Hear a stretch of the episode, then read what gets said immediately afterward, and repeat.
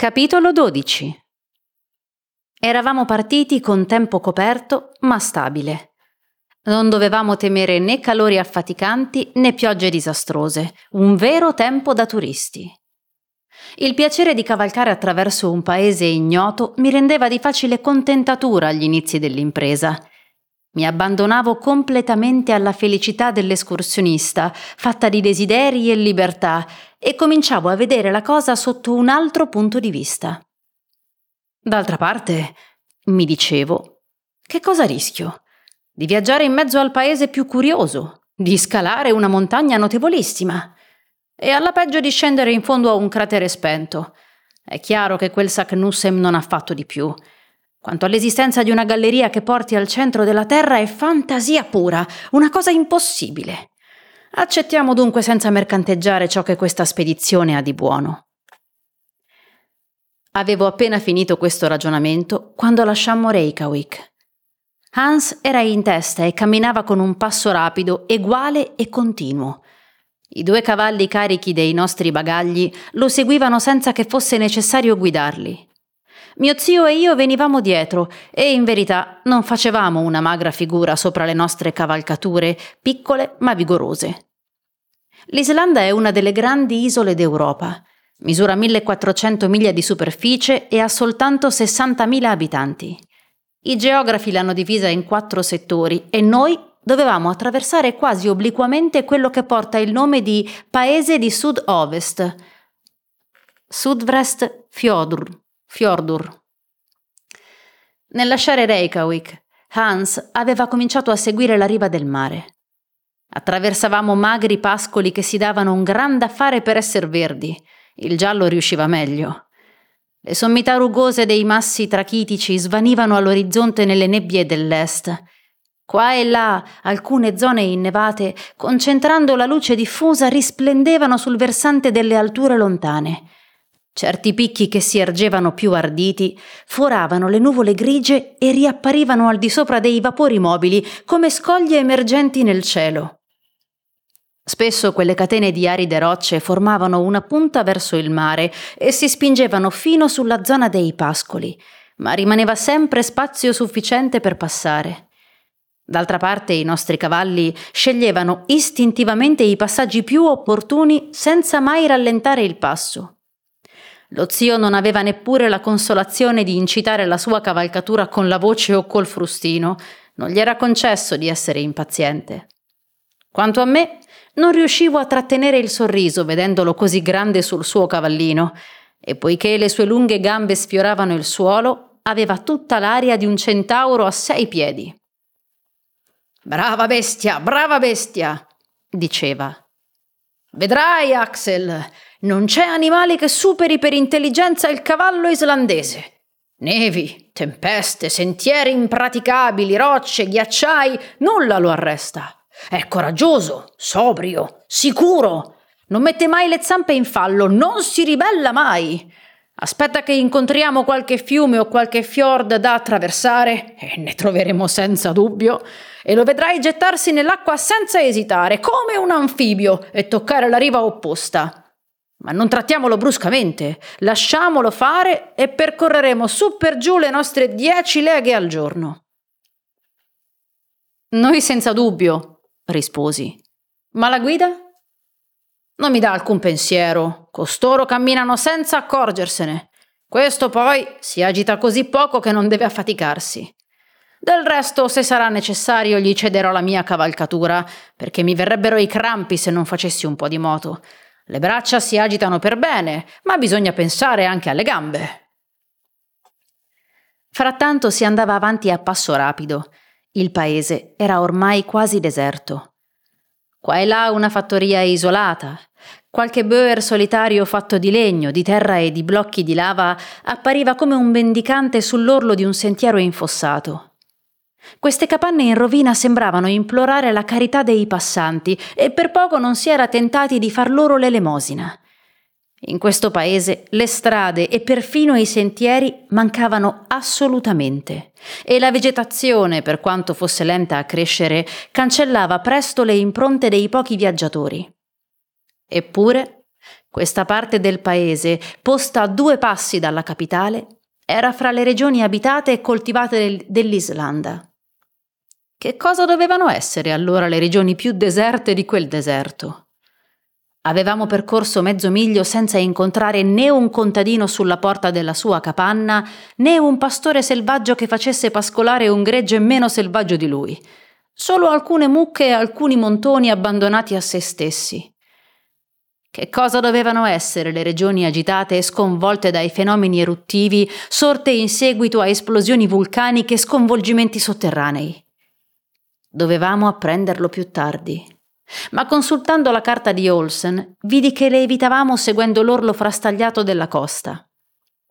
Infatti, la grande convulsione plutonica ha avuto luogo soprattutto all'interno dell'isola. Là, gli strati orizzontali di rocce sovrapposte, chiamati traps in lingua scandinava, le fasce trachitiche, le eruzioni di basalto, di tufo, di tutti i tipi di conglomerati vulcanici, le colate di lava e di porfido fuso hanno dato origine a un paese di un orrore straordinario. Allora non sospettavo minimamente lo spettacolo che ci attendeva alla penisola dello Sneffels, dove quegli sconvolgimenti di una natura infuocata hanno prodotto un caos formidabile. Due ore dopo aver lasciato Reykjavik, giungemmo alla cittadina di Gufunes, chiamata Aolkirja o chiesa principale. Non aveva nulla di notevole, poche case in tutto, quanto in Germania riesce appena a formare un piccolo villaggio. Hans vi si trattenne una mezz'ora, divise il nostro pasto, pasto frugale, rispose sì o no alle domande dello zio sulla natura della strada e quando gli chiedemmo dove intendeva passare la notte rispose semplicemente Gardar. Consultai la carta per sapere che cosa fosse Gardar e vidi un paesucolo con questo nome sulla riva del Halfjord, a quattro miglia da Reykjavik. Lo mostrai allo zio. Quattro miglia soltanto, disse. Quattro miglia su ventidue. Ecco una bella passeggiata. Volle fare un'osservazione alla guida, la quale, senza rispondere, riprese il cammino precedendo i cavalli. Tre ore dopo, sempre calpestando l'erba scolorita dei pascoli, dovemmo aggirare il Kollafjord, giro più facile e più breve della traversata di questo golfo. Poco dopo entravamo in un Pingstausor. Pingstausor, qualcosa del genere, luogo di giurisdizione comunale chiamato Euberg, il cui campanile avrebbe battuto mezzogiorno se le chiese islandesi potessero permettersi il lusso di un orologio, ma esse somigliano moltissimo ai loro parrocchiani, che non hanno orgoglio e ne fanno a meno. Là fu dato da mangiare ai cavalli.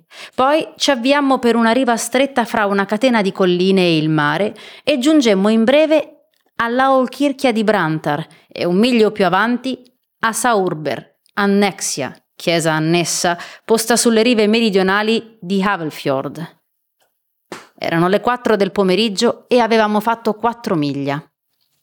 Il fiord era largo in questo punto perlomeno mezzo miglio.